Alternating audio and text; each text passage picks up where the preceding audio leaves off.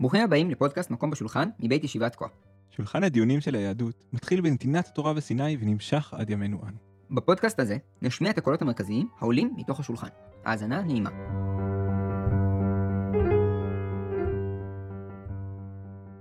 שלום, אהלן, אנחנו פה עם אה, אורח מיוחד, אז דבר ראשון אה, שלום לרב שוקי מאירסון. שלום שלום.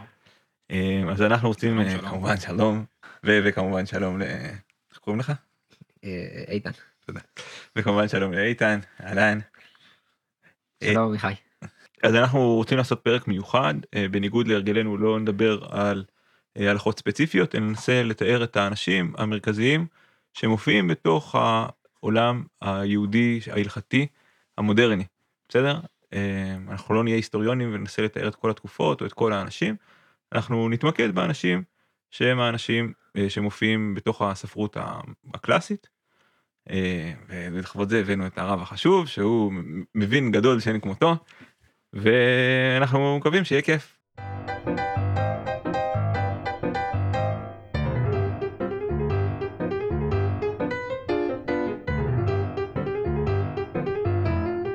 אז אה, איתן למה התעקשת שנעשה את הפרק הזה? אני זוכר את החוויה בתור לומד, שכשלאט לאט נחשפתי יותר לה- להקשר ההיסטורי של, ה... של הדמויות ושל איפה הם פעלו ומי הם היו ומה הם עשו, זה נתן הרבה יותר עומק לסברות שהם אמרו, נתן לי הבנה הרבה יותר אה, טובה של מה שקרה שם. זה נותן המון, כלומר גם, אני חושב שזה כמעט בכל תחום שאני מכיר, כאילו, גם אם אתה לומד פילוסופיה, אז זה, זה למעשה מאוד חשוב להבין מי, מי, מי היה אריסטו ואיפה הוא פעל, ו, וממי מי הוא הושפע, אצל מי הוא למד ואת- מי הוא לימד, כל. ההקשר הוא, הוא, מאוד חשוב, כאילו גם כשאתה פותח דף בוויקיפדיה ואתה רואה, ואתה רואה איזה פילוסוף, אף פעם לא פשוט פילוסוף שהוא קיים, למרות שהוא כאילו מתעסק בחוכמה באופן אה, מופשט, הוא לא צריך להיות קשור לאף אחד, אבל תמיד כשאתה מלמד פילוסופיה אתה מלמד בעצם היסטוריה של הפילוסופיה, כי זה שני דברים שהם קשורים אחד לשני, כי אף אחד לא פועל בתוך, בתוך ריק. אז, וזה נכון גם לגבי הלכה, כלומר אף רב לא, לא, לא פועל בתוך ריק, ו- וכולם פועלים בתוך איזשהו בית מדרש, בתוך מרחב מסוים, וזה נראה לי אה, חשוב, כלומר בשביל להבין יותר לעומק מה קורה שם, ככל שאתה מבין יותר מי הוא היה ואיפה הוא פעל, אתה יכול להבין יותר טוב אה, מה הוא אמר ולמה זה סוג הדברים שהוא יותר יגיד, למה זה סוג הדברים שהוא פחות יגיד.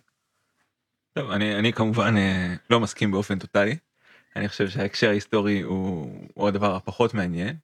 אה, אני חושב אבל שזה נורא חשוב כשאני אה, נגיד פוגש את רבנו תם, אם אני מצליח אה, להתחבר קצת לאופי שלו, להכיר עוד, עוד כמה דברים שהוא אמר, אני חושב שזה נורא משמעותי. כשאני מדבר על, על רבנו תם או על כל בן אדם באופן כללי. זה שאני יודע שרש"י גם כתב פירושים לגמרא וגם כתב פירושים אחרים, והוא גם היה יינן והוא לא ישב רק בחדר שלו, ואולי אני גם יודע שהוא, שהיה שם עוד אה, פרעות באותו זמן, ו... או על רבנים אחרים שהיו עשירים והיה להם פנאי, או על אנשים אחרים ש... אני חושב שהרקע אה, האישי, אני חושב יותר מעניין אותי, או, או האופי, יותר מעניין אותי מאשר ההקשר ההיסטורי, אבל אה, זה בעיקר בגלל שאני צריך לא להסכים איתך, כמובן. הוו- הוויכוח שלכם דרך אגב הוא קיים גם בפילוסופיה זאת אומרת האם האם תולדות הפילוסופיה הם דבר מעניין או לא זה ויכוח אה, פילוסופי גדול. אה, יש אה, ספר של אה, שמואל אוגו ברגמן יש לו סדרת ספרים. הרב צריך להסביר מי זה לא, שמואל אוגו שמואל ברגמן. שמואל אוגו ברגמן הוא- אה, פילוסוף הוא פילוסוף אה, שכתב אה, אה, ספרים שבעצם סוקרים את תולדות הפילוסופיה ממש סד- סדרה כזאתי. והוא שם אה, מתחיל ב... לא יודע אם הייתי קורא לזה מעין התנצלות או מעין אה, הסבר, למה זה בכלל משמעותי? אם אתה עוסק בחוכמה העילאה, כן, פילוסופיה, אז מה זה רלוונטי, כאילו, מי זה, מה זה, העיקר זה שאלה, זה רק סיפור של סברות. אז אני אומר, הוויכ- הוויכוח הזה הוא ויכוח... אה, הבנתי. העיקר הוא שאנחנו מסכימים אבל שהאירוע הזה צריך לקרות כאן ועכשיו. לגמרי. אז ממעוף הציפור אני רוצה לעשות מעין סקירה כזאת. בעצם איך אנחנו, נגיד, מייצרים הלכה, כן? אה, איך הפוסק מייצר הלכה.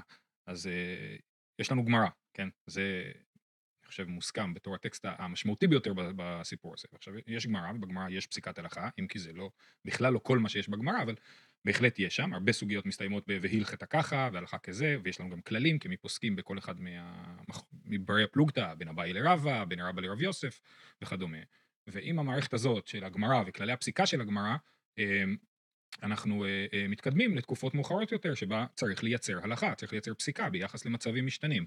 אה, ואז לוק- לוקחים את הגמרא הזאת ומנסים אה, אה, לחשוב איך, איך זה עובד כאילו, איך, איך, איזה השלכה יש לזה למציאות הקונקרטית או לשאלה הקונקרטית. אה, ואז יש לנו באמת אה, בהתחלה, גמרא הוא ספר סתום, ואז בא יהודי כמו רש"י שבאמת בא לפתוח את הגמרא ולהסביר אותה, ודרך אגב גם לייצר פסיקת הלכה, הוא, הוא לא עושה את זה המון, אבל הוא עושה את זה מדי פעם. אה, ומכאן נפתחת בעצם תקופת הראשונים, רש"י בצרפת ואשכנז, ומהצד הספרדי נגיד אה, יש לנו את הריף, אני דילגתי פה על תקופת הגאונים, אנחנו לא נתייחס אליה היום. אה, ואז מתחיל מה שאנחנו קוראים תקופת הראשונים, שפועלת בעיקר צרפת ואשכנז מצד אחד, מצד שני יש לנו את ספרד ויש את, אה, את צפון אפריקה. אה, אחרי תקופת הראשונים, בשלב מסוים יש לנו את אה, ספר השולחן ערוך, שפחות או יותר מסמל את סוף תקופת הראשונים, אפשר להתווכח על זה. אה, אה, ואז ייצור ההלכה כאילו קצת משתנה, כי יש לנו לא רק את הגמרא, ויש לנו אה, אה, גם את השולחן ערוך בתור ספר מאוד משמעותי, וגם את שיטות הראשונים בעצמם בתור סוג של התפתחות. זאת אומרת, אי אפשר היום לפסוק הלכה מתוך הגמרא, צריך לפסוק הלכה מתוך הגמרא לאור הפרשנות של הראשונים. אה, ואז מתפתחת עוד אה, תקופה של אה, כתיבה על השולחן ערוך, כתיבה על הרמב"ם, כתיבה על השולחן ערוך, והדברים האלה מתפתחים אחד מתוך השני, אחד על גבי השני, פרשן על השולחן ערוך ופרשן על הפרשן על השולחן ערוך וכדומה, וככה פחות או יותר כאילו אני אומר במבט מלמעלה יש לי את הגמרא ואחר כך את הפרשנות בתקופת הראשונים ובתקופת האחרונים, כשהשאלה היא עד כמה אני מתייחס כאילו ישירות לגמרא ועד כמה אני מתייחס לגמרא וכל מה שבא איתה, זאת אומרת לחבילה הזאת שנקראת גמרא עם ראשונים. אז אה, אה, אם אני אסכם את אה, מה שאמרת אז אם אני מבין נכון יש את- הגמרא והיא הטקסט המרכזי עליו נכתבים המון המון ספרים ואת הקו הגבול הבא שמתחת זה אחרי השולחן ערוך ואז ששולחן ערוך הופך להיות הספר המרכזי החדש ועליו נכתבים המון המון ספרים זה פחות או יותר התקופות המרכזיות שתיארת פה כן, נכון? כן, אני, אני מצטער על הגסות שבתיאור, זאת אומרת, אה, כמובן שהכל הרבה יותר עדין והרבה יותר מורכב, כן, אבל אני חושב שכן, במבט, מצ... אה, שאמרתי, ממבט- ממבט מלמעלה, ממעוף הציפור, אני חושב שזה כן נותן תמונה סך הכל אה, נכונה. אז עכשיו אז איזה תקופה אנחנו נזכור היום אה, אז היום, היום אה, נדבר על אה, תקופת הראשונים, שאנחנו פחות או יותר מתחמים אותה אה, אה, מהמאה ה-11 נגיד, עד המאה ה-15-16, זאת אומרת השולחן ערוך נכתב באמצע המאה ה-16, אה, אה, אז מהמאה ה-11 עד המאה ה-16 זאת תקופת הראשונים. אה, זה מקביל לחצי השני של ימי הביניים בתולדות אה, העולם, כן? מה שנקרא ימי הביניים. אז באמת, איתן מקודם הזכיר את העניין הזה של מאיזה מרחב האדם כותב, מאיזה מרחב, אז באמת אפשר לדבר על מרחבים. יש לנו מרחבים שונים של כתיבה ובתי מדרש שונים בעברית שלנו. אם, אה, זאת אומרת, יש הבדל בין בית מדרש אחד לבית מדרש אחר. ה- לא דומה הפעולה שרש"י עושה כפרשן תלמוד, לעומת הרמב"ם, שכותב ספר פסיקת הלכה, משנה תורה, אה, אה, ספר הלכה מלא ומקיף, הכי מקיף, שנכתב לפחות עד זמנו, שכותב ספר הלכה. זה לא, לא, לא אותה פעולה, זה לא אותו סוג של ספר, ו, ומעבר לכך, יש להם מסורות אחרות באיך ללמוד גמרא, ואיך לייצר ממנה הלכה. זאת אומרת, איך אני מתייחס לטקסט הזה של הגמרא, איך הגמרא עומדת מול שאלות של מנהגים שונים, והשאלות האלה יוצרות הבדל אה, בסופו של דבר בהלכה עצמה, שה- כן, במה מה הם פוסקים שבתיאור להלכה. שתיארת עכשיו רש"י היה המייצג של האשכנזים והרמב"ם המייצג של הספרדים? כן, אבל זה כמובן טעות, כאילו, כי, כי רש"י הוא, אפשר להגיד, מתחיל את האשכנזים. הוא, הוא אה, זאת אומרת, כמובן שהיו לפניו, אבל אין ספק שרש"י הוא דמות מאוד מאוד דומ- דומיננטית ומרכזית, ו- ואני חושב שזה יהיה נכון להתחיל ממנו את תקופת הראשונים. לפחות, כמו שציינו מקודם, אנחנו רוצים כאילו לדבר במבט לאחור, אנחנו מסתכלים עכשיו לא כהיסטוריונים, אלא כ- כחוקרי הלכה, כן? כשאנחנו רוצים לקרוא בית יוסף, ובית יוסף מביא כל מיני שיטות, אז רש"י הוא בהחלט נקודת התחלה אה, נכונה. ומבחינת תקופות, המקביל הספרדי אליו, זה הריף שחיו בערך באותה תקופה, במאה ה-11, רש"י נולד ב-1160, הריף נולד, ב-1000, סליחה, רש"י נולד ב-1140, הריף נולד ב-1110, אה, ושתיהם נפטרו ממש בתחילת אז אנחנו מתחילים ברש"י, אני מבין. ה-12. אוקיי. ברש"י. אה, רש"י נולד בצרפת, בעיר שהיהודים קוראים לה טרויש, אבל באמת קוראים לה טרואה, כמו המספר שלוש בצרפתית. אה, אה, פשוט אה, צרפתים לא אומרים את האות האחרונה של המילה, אז את הסמך לא שומעים, את האס בסוף לא שומעים. אז הוא נולד בטרויש, בטרואה, ונדד לאשכנז, כי באותה, בתקופה, בתקופה זו, צרפת עדיין זה הייתה מרכז לא, זה אשכנזים, שאלה מצוינת. או, שאלה מצוינת. אשכנז, מילולית, זה גרמניה, כן? או יותר נכון אפילו בתקופתו של רש"י, זה כמעט אך ורק עמק הריין בתוך גרמניה. אה, זה המרחב היהודי, האשכנזי של אשכ- אשכנז של גרמניה. השם האשכנזי השתלט בסופו של דבר בדיבור היומיומי היום על כל היהודים האירופאים, מחוץ, לא כולל ספרד, כן? ולא כולל אה, עוד כל מיני בלקן וכדומה, כן? אבל האשכנזים היום, נכון, כשאתה אומר אשכנזי, אתה מתכוון בדרך כלל ליהודי פולני, ליהודי ליטאי, אבל אשכנזי באמת, זה אשכנזי מאשכנז, מגרמניה, כן? אז, אז רש"י עובר מצרפת לגרמניה, שם הוא לומד בבתי המדרש של קהילות שום, שפירא ורמייזה ומגנצה, אמ, והוא חוזר לצרפת ובעצם מייצר מרכז תורני משמעותי מאוד בצרפת, אה, אה, וכמו שאמרנו, הדבר הכי חשוב שרש"י עשה, שני דברים מאוד הכי חשובים, זה פירוש על התורה, שהוא מאוד מעניין, אבל לא אותנו כרגע, ופירוש על, ה, על ה, כמעט על כל התלמוד. עכשיו, בפירוש הזה באמת הוא לא כל כך מתעסק בפסיקת הלכה, לפעמים הוא כן אומר פתאום איזה הלכה, כן? יש לו איזה משהו חשוב לו להגיד הלכה פתאום, אה, ויש מסכתות מסוימות שבהן הוא אפילו נוטה יותר לזה, במיוחד מסכת חולין. מסכת חולין, רש"י כותב הרבה פעמים מה למה ההלכה, יש לא רק המון מה משמעות. לגבי מה ההלכה, נכון? בוודאי, שלפרשנות יש השלכה. כן. בוודאי, בוודאי שלפרשנות אבל- יש ולמה השלכה. אתה חושב שהוא נמנע נכון. כאילו? למה הוא לא כותב הלכה והוא כותב את זה בצורה, כאילו, בצורה פרשנית כל הזמן? אה, אני חושב שהמטרה שלו לא הייתה כתיבת הלכה, המטרה שלו הייתה פרשנות לתלמוד. התלמוד היה ספר אה, חתום, שצריך לפרש אותו, כן? בדומה לרב שטיינזלץ, כן? שהרגיש צורך לפרש את התלמוד, הוא עשה פעולה דומה לרש"י, גם הרב שטיינזלץ לא מתעסק בפסיקת הלכה בפירוש שלו. אז זה אה, נראה אבל לי- אבל זה גם זאת הפעולה שרש"י מעניין, עושה. אבל אבל כשחושבים עליו שהוא לא, שכאילו, כשבן אדם מחליט לכתוב ספר אז הוא יכול כאילו לכתוב את זה בצורה פרשנית או בצורה למדנית, ואתה אומר שהוא כאילו בכוונת, כלומר גם הפרשנות שלו לתורה וגם הפרשנות שלו לגמרא הם היו דווקא לא הלכתיות אלא פרשניות, כלומר זה היה דבר שהיה פחות חשוב לו כנראה. הוא, הוא, נכון, הוא, הוא, הוא הנגיש את הגמרא, כן, הוא מה שהוא עשה, הוא הנגיש את הגמרא. היום אתה יכול ללמוד גמרא עם רש"י, בלי, ולא צריך רב שיסביר לך כל מקום, כי רש"י מסביר לך, כן? הוא חסך לנו את הצורך ברב ותלמיד, כן? בהעברת מסורת שעד אז כאילו באמת היה. זה- זה היה ההסבר, כאילו ככה אנשים למדו, כאילו היה צריך מישהו שיסביר להם. לכאורה כן, כנראה שכן. היה מה שנקרא קונטרסים, היה, היה סוג של פרשנות שרש"י גם, איך, התוספות תמיד קוראים לרש"י פרש בקונטרס, כן? הקונטרס זה ז'אנר כתיבה, הז'אנר שאנחנו מכירים מרש"י, אה, אבל זה ז'אנר שהיה קיים... אה, זה עלונים. כאלה? אבל עלונים שמסבירים את ה... עלונים. לא, זה, אה, זה אה, פירוש, אה, קוראים לזה נדמה לי פירוש אתה דיסקורסיבי. אתה ממש מתנשא עלינו ואתה יודע מה זה דיסקורסיבי. אני לא בטוח, יכול להיות שאני טועה פה. אני לא בטוח, יכול להיות שאני טועה פה. אז רש"י כותב פירוש רציף לגמרא, כמעט לכל התלמוד, באמת, עכשיו כאילו... אתה יש לי חושב שהוא תלמוד ניסה להיות פירוש כאילו. אובייקטיבי או שהוא מנסה לתת את האינפוט שלו של איך צריך לקרוא את הגמרא? אה, ברור לי שהוא לא אובייקטיבי. לא, מה פתאום, הוא הוא אומר, "כך- כך צריך לקרוא, והרבה פעמים הוא אומר, כך שמעתי, את הפירוש הזה והזה שמעתי, אבל לא נראה לי, נראה לי פירוש אחר. הוא הוא מפרש כפי שהוא רוצה, כפי שהוא חושב שנכון לפרש. הוא מודע לחלוטין לחלופות הפרשניות שהיה אפשר לפרש. לפעמים הוא כותב אותם ולפעמים הוא לא כותב הוא מודע אליהם.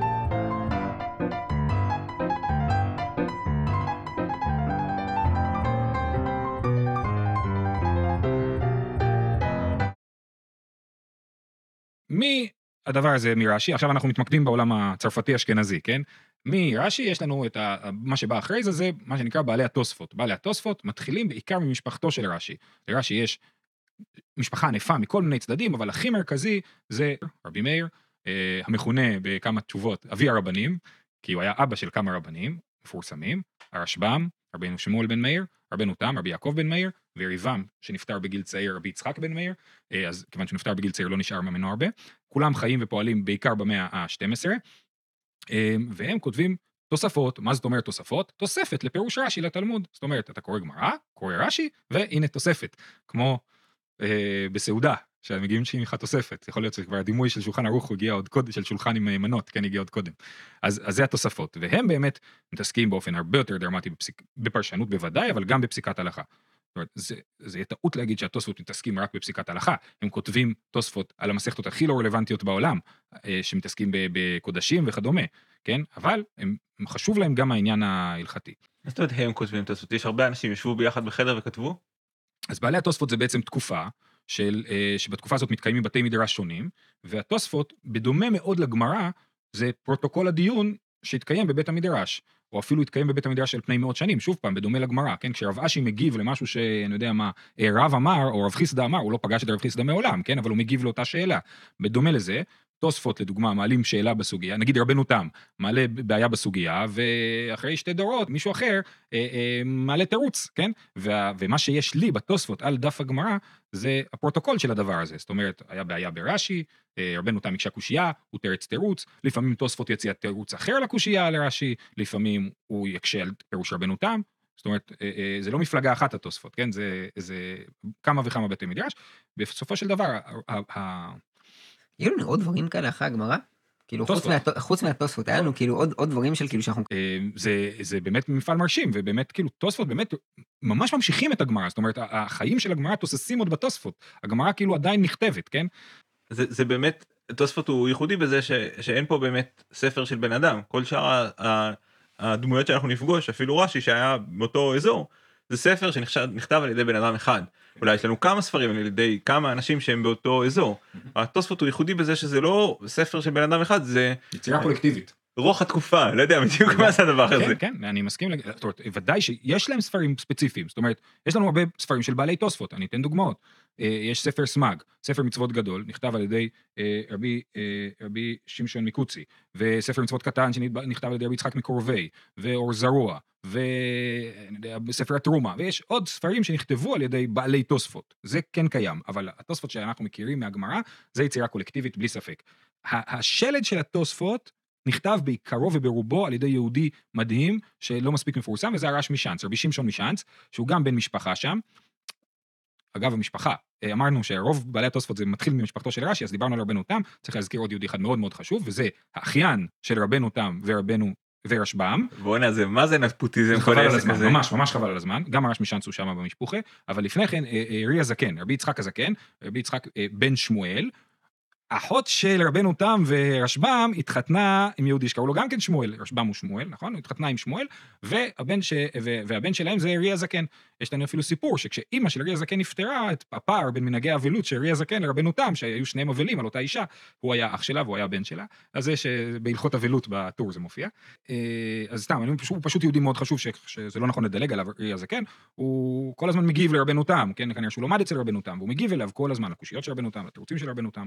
ושם כאילו אין בעיה לדור אחד לחלוק על דור קודם, וכאילו כולם כאילו נותנים מכות לכולם, נכון? לגמרי, לגמרי, אני מסכים לגמרי, זו הערה מאוד חשובה, כי בשלב מסוים יש בעיה, נכון? בשלב מסוים אנחנו לא חולקים על דור קודם, אבל בשלב הזה לגמרי חולקים, אם כי יש מקרים מסוימים שרבנו תם, לדוגמה פוסק הלכה מאוד דרמטית, אבל לא נוהג את דבריו, כי הוא אומר זה חידוש גדול מדי, אני מעדיף אה, לא לעשות את זה, כן? אה, לדוגמה לגבי אה, מלאכה בחול המועד, יש לו איזה חידוש כזה, שהוא כותבים, שכולם מעידים שהוא לא עשה כפי שהוא חשב, כאילו.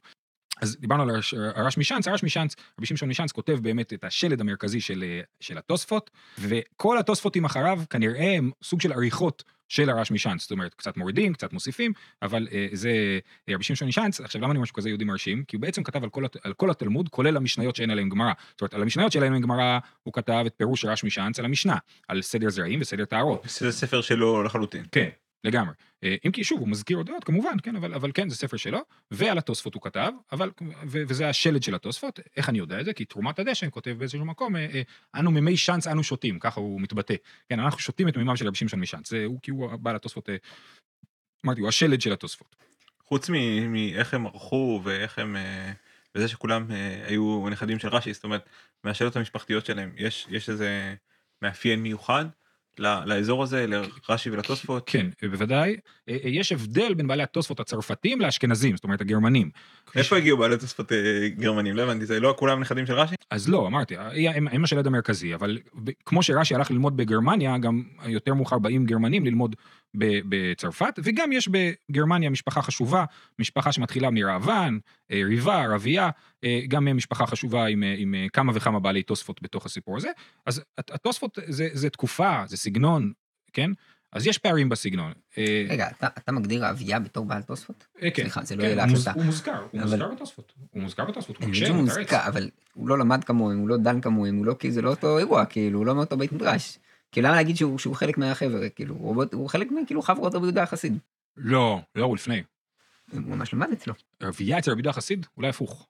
לא, לא, לי ממש למד אצלו. וגם, גם דרך אגב, גם אצל אורבך, יהודה החסיד מופיע בספר בעלי התוספות, כאילו. זאת אומרת, ספר בעלי. התוספות, אם בתור הגדרה למי זה בעל תוספות, אז כל אה, חסידי אשכנז נמצאים שם גם, ספר הרוקח. אה, אז, אז אני אומר, יש הבדלים. זה הבדלים אה, רוחניים, כי אבל לא הבנתי מה הקשר, רבי יהודה החסיד אי פעם למד אצל רבנו תם, כאילו לא נראה לי שהוא הכיר בכלל. אם, אם, אם אני יכול ככה להגדיר בעל תוספות, הוא קורא גמרא דרך העיניים של רש"י, זה הדרך שהוא קורא גמרא. אני זוכר שקראתי את סולובייצ'יק, והוא מתאר שם שכאילו רק, ב, רק כאילו בדור, ה- מהר"ם מרוטנבורג, כאילו הוא שם אותו בתור כזה, אור זרוע, הוא שם אותו בתור דמויות שכאילו התחילו לעשות אינטגרציה בין שתי בתי המדרש, אבל לפני כן כאילו לא היה אינטגרציה. בסדר. כל איזה פרופסור צריך להרגיש חכם. לא, לא, זה בזכות מגדלת, כאילו. ודאי, כן, יש חוכ... אתה יכול להסתכל על הבדלים, אבל זאת אומרת, ראב"ן מתכתב גם עם רבנו תם. כן, אבל זה לא טוב. אני שאלתי אם יש... אה, כן, ישנם הבדלים מסוימים בין בית המדרש הצרפתי לבית המדרש האשכנזי, כן? יש ביניהם הבדלים, הבדלים בסגנון הכתיבה, זאת אומרת, בגרמניה כותבים יותר ספרים, כמו הרוקח, אה, אה, ערבייה, אה, העזרי כאילו, הרב אנסוב כותב ספר אבן העזר, זאת אומרת, הם כותבים ספרים יותר, ובתוס, ובצרפת כותבים בעיקר פירושים לגמרא, אם כי, כמו שציינתי מקודם, יש ספ- ספרים, סמ"ג, סמ"ק, ספרים צרפתיים. מה מה זה ספר... איזה ספרים? מה זה? זה ספרי הלכה? זה כמו שולחן ערוך? ספר מצוות גדול וספר מצוות קטן, זה בעיקרון ספרים שמונים את המצוות, אבל בהרחבה גדולה, זאת אומרת, הם כותבים הלכות על המצוות, הם לא רק... זה לא ספר מצוות לרמב"ם, בוא נגיד ככה, שנותן רק זה לא רשימת רשימה, מצוות. כאילו זה זה לא רשימת זה מצוות, ניסיון לזכור את כל היהדות דרך רשימת המצוות. לזכור את. כל ההלכה דרך רשימת המצוות, כן, אני כן. אוקיי, עכשיו, מה בעצם, אה, אני חושב, מאחד את הדבר הזה? אז אחד, הגדרה אחת הייתי מציע, זה באמת ההסתכלות על, ה, על הגמרא דרך העיניים של רש"י. זאת אומרת, כולם מחויבים באופן בסיסי לפרשנות של רש"י, במובן הזה שאיתו הם מתווכחים, עליו הם חולקים, כן? או איתו הם מסכימים. אבל רש"י נמצא שם בתור איזשהו ממש, כמו, ש, כמו שאני לומד תורה, חומש רש"י כאילו, אז, אז אה, גמרא רש"י, ככה לומדים, ואז מתחילים כאילו מזה להתרחב. זה דבר אחד. דבר כמו ש... כמו שאמר המלמד הזקן, אצבע בגמרא, אצבע ברש"י. זה התחיל שם. ככה לומדים, כן. אז זה אה, דבר אחד. דבר נוסף, וזה יותר מעניין אותנו במובן אה, ההלכתי, זה אה, היחס למנהג. נתחיל רגע אחורה. אה, יש שאלה גדולה, מאיפה באו בכלל היהודים האשכנזים? איך הם צצו פתאום על במת ההיסטוריה? מה זאת אומרת, איך כמו שצצו כולם, לא יודע, איך צצו. זה תמיד שאלה מעניינת. היה? גלות, כאילו, היינו. ביהודים, היא, באיזה- הלכנו. באיזה אופן היהודים התפזרו, כן? יש עדויות אשכנזיות שמייחסות את עצמם כבר לבית ראשון. זאת אומרת, יושב לו יהודי באשכנז ואומר, אני מבני בנימין שברחו בזמן פילגש בגבעה. מה זה בית ראשון? לפני בית ראשון. כן? וואו. עכשיו, אני לא חושב שזה, עד כמה זה אמין היסטורי, אבל זה בהחלט מעיד על התודעה ההיסטורית של עצמם. זאת אומרת, הם תופסים את עצמם כקהילה שיושבת במקום הזה כבר אלפי שנים, כן? אה, אה, או יש שם מישהו שמתאר שהוא יושב על קבר של שפחה חרופה.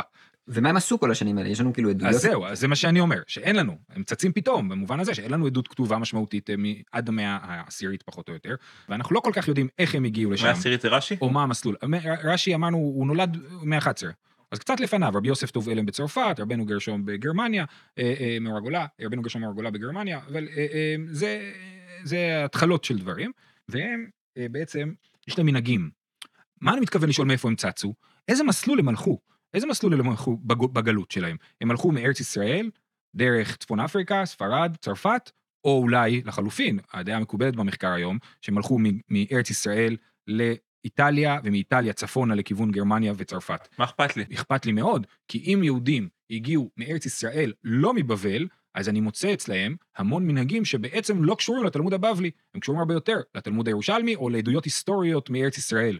אה, וזה מייצר פער משמעותי בין הנוהג הקיים, איך שהם מתנהגים, לבין הספר שנקרא תלמוד בבלי. התוספות בעיקר עושים המון המון עבודה את הפער הזה לצמצם. והדוגמה הכי יפה זה התוספות הראשון בש"ס. המשנה בתחילת מסכת ברכות מדברת על מתי מותר לקרוא קריאת שמע, ותוספות מיד אומר, אבל אנחנו לא עושים ככה. ואז הוא מעריך ומסביר למה, על מה הם סומכים שהם, במה שהם כן עושים, כן? זה משהו שנפגשנו איתו, נכון? כן, אפילו הזכרנו ממש את הדוגמה הזאת בפודקאסט. ומה, אבל זה לא היה תוספות, זה היה... מי זה היה? זה היה תרומת הדשן, ש... שהוא טיפה יותר מאוחר, ועוד תכף אה, אולי הרשוק יספר לנו עליו. אה, אבל באמת, נכון, גם שם, בעצם בדיוק דן בשאלה הזאת, של מה עושים, כי, כי אנחנו לא מסתדרים עם הגמרא.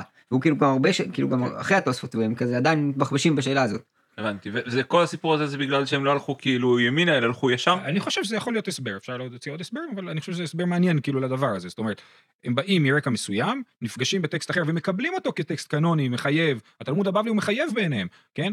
ו- אבל, אבל, אבל זה לא בדיוק מה שאנחנו עושים, אז מה עושים? והדבר הזה מייצר פרשנות עשירה, כן? זאת אומרת, כשיש לך פער בין המנהג לבין, מה שאת, לבין הטקסט, אז אתה בטקסט מוצא כל מיני אה, חורים, פערים, שאתה יכול לדחוף שם כל מיני פרשנויות אה, מחודשות, וזה אחד הדברים שהופכים את תוספות לספר כל כך מעניין. הבנתי. התוספות הוא זה שהמציא את זה שאני יכול אה, אה, אה, לקחת ספר ולקרוא כאילו בתוכו כאילו קריאות קריאות חדשות? וואי, זו אמירה קצת יומרנית, אני יודע. אה, אבל אני חושב שבעולם היהודי הוא, הוא אה, רבנו תם, אני חושב, הוא קלאסי מאוד לדבר הזה.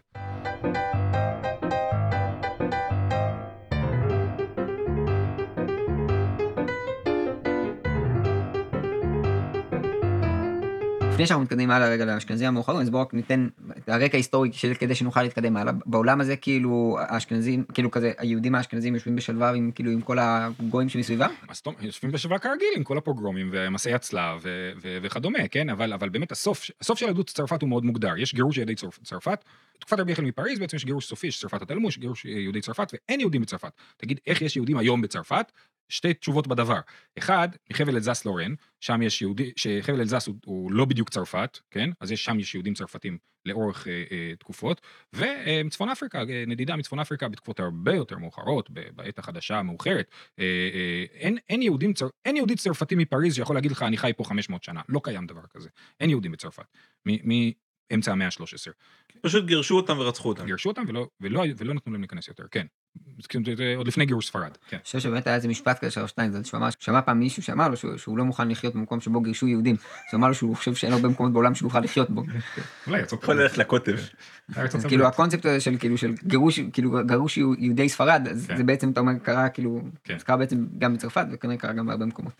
אה, אז, אז זה בעצם סופה של יהדות צרפת, בגרמניה זה לא קרה, אבל יש את הדבר השחור במאה ה-14, הדבר השחור מחסל שליש מאוכלוסיית אירופה, גם היהודים סובלים ממנו, ומפוגרומים נל- נלווים, כי הם הואשמו בהרעלת הבארות, ובעצם באשמה, אשמה, הם אשמים בכל, ה, בכל המגפה הזאת, ו, אה, אה, ובעצם זה איזשהו קו שבר מאוד משמעותי בתולדות יהדות אה, אשכנז, כן? כשאתה אומר הדבר השחור והמאה ה-14, איפה- תחזיר אותי כאילו אחורה, זה זה רש"י אמרת, זה לא רש"י, זה לא הנכדים. רש"י אמרנו מאה ה-11.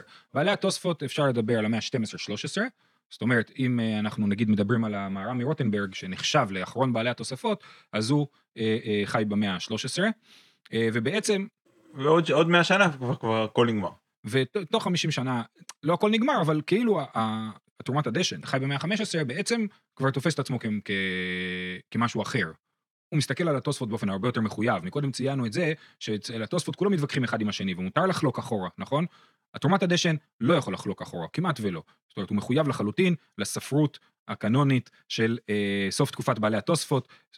מהי הספרות הזאת? יש למהר"ם מרוטנברג שלושה תלמידים חשובים מבחינתנו כרגע, שכתובים לשלושה ספרים משמעותיים, שזה הראש, שכותב את פסקי הראש, רבנו אשר, הוא אבא של הטור, לא? הוא אבא של הטור, והוא גולה מאשכנז. את מהר"ם רוטנברג אני מניח ששמעתם עליו, שהוא ישב בכלא וכולי, כן, באותה תקופה שהמהר"ם רוטנברג ישב בכלא, אז הראש ברח ל, אה, לספרד כדי שלא לא להסתבך, למה למה הוא ישב בכלא? כי הוא רצה לברוח, והוא אשם שהוא רצה לקחת איתו כסף נדמה לי, משהו כזה. בכל אופן, אז הראש בורח, יש תיאור מאוד יפה של הראש, על, הוא רוצה לעצור בפרובנס, אבל שם משהו לא מריח לו טוב, הוא מגיע לספרד, הוא פוגש את הרשב"א בברצלונה, צפון ספרד, צפון אה, מזרח ספרד, פוגש את הרשב"א בברצלונה, מתארח אצלו כמה ימים, וממשיך דרומה לטולדו, ושם הוא קובע את מושבו. אה, זה- הוא כאילו המחבר הגדול בין האשכנזים לספרדים, עושה זה- השלום במרומיו. יכול להיות, יכול להיות, זו שאלה שמתווכחים עליה הרבה, כן.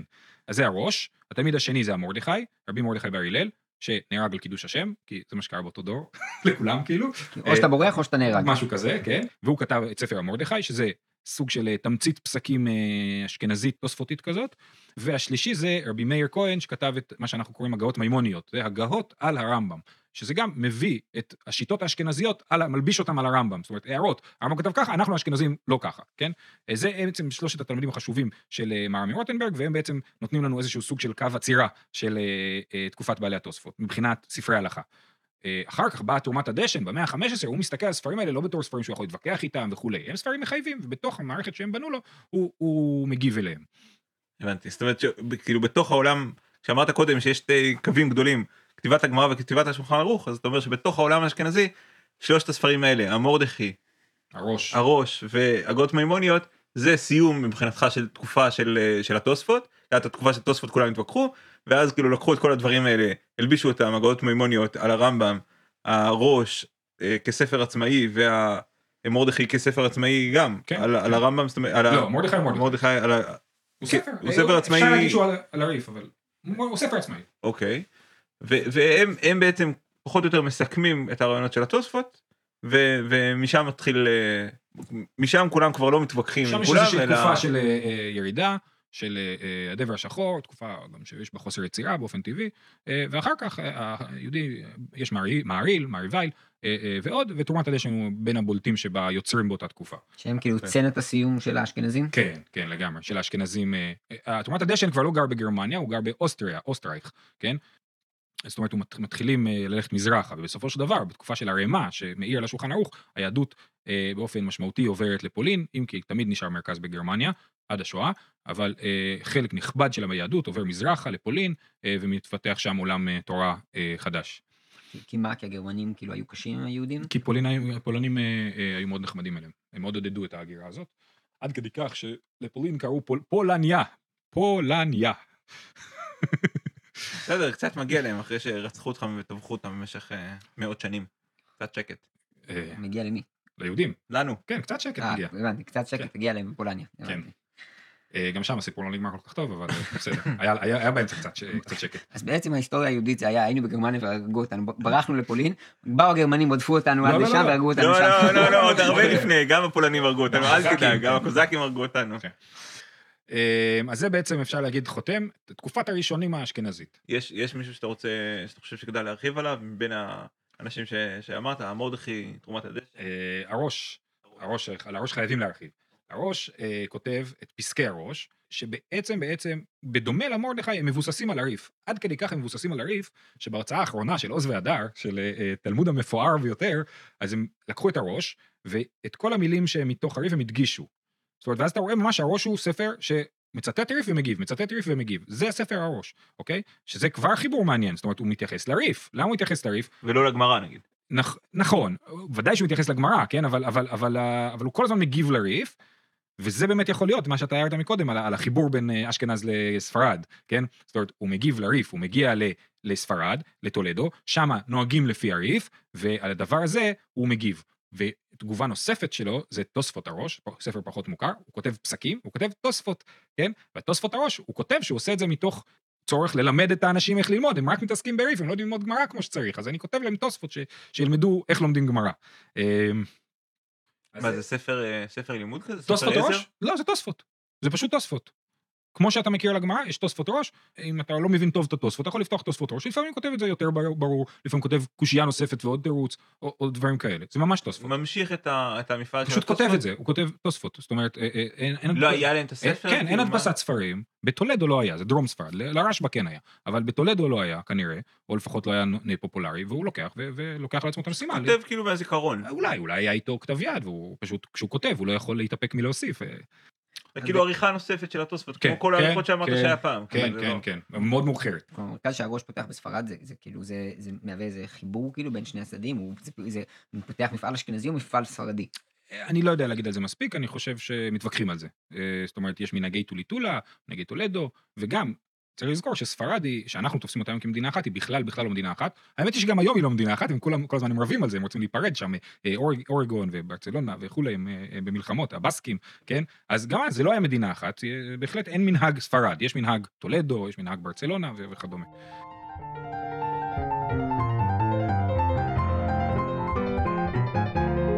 אני עושה קצת סיכום. כן.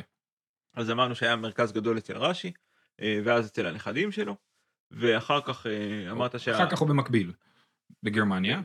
אחר כך הוא במקביל בגרמניה. המרכז הבא ש... שאמרת שכדאי לציין אותו זה המהר"ם מרוטנבורג עם שלושת תלמידיו הגדולים, ששניים מהם נשארים ב... באשכנז ואחד אה, עובר ל... לספרד. אוקיי, אז בזה סיימנו ולא, דיברנו על תרומת הדשן אחרי הדבר השחור. ו- ודיברנו בעצם כן על כן. תרומת הדשן ובזה אנחנו אה, חותמים את הראשונים שמופיעים בתוך אה, ספרי ההלכה כראשונים מרכזיים אשכנזים. האשכנזים. כן. עכשיו אנחנו נתחיל מההתחלה את כל הסבב הזה מחדש רק כאילו אנחנו נוריד כאילו את המלבושים האשכנזים נשים מלבושים ספרדים ונתחיל מההתחלה. פתחנו קבוצת טלגרם לצורך דיונים על, ה- על הפרקים חפשו אותנו בטלגרם זה יהיה בטח בעיירות למטה מקום בשולחן תודה שהאזנתם. תודה לדוד מנוביץ' על העריכה, ולישיבת כה על הבית החם.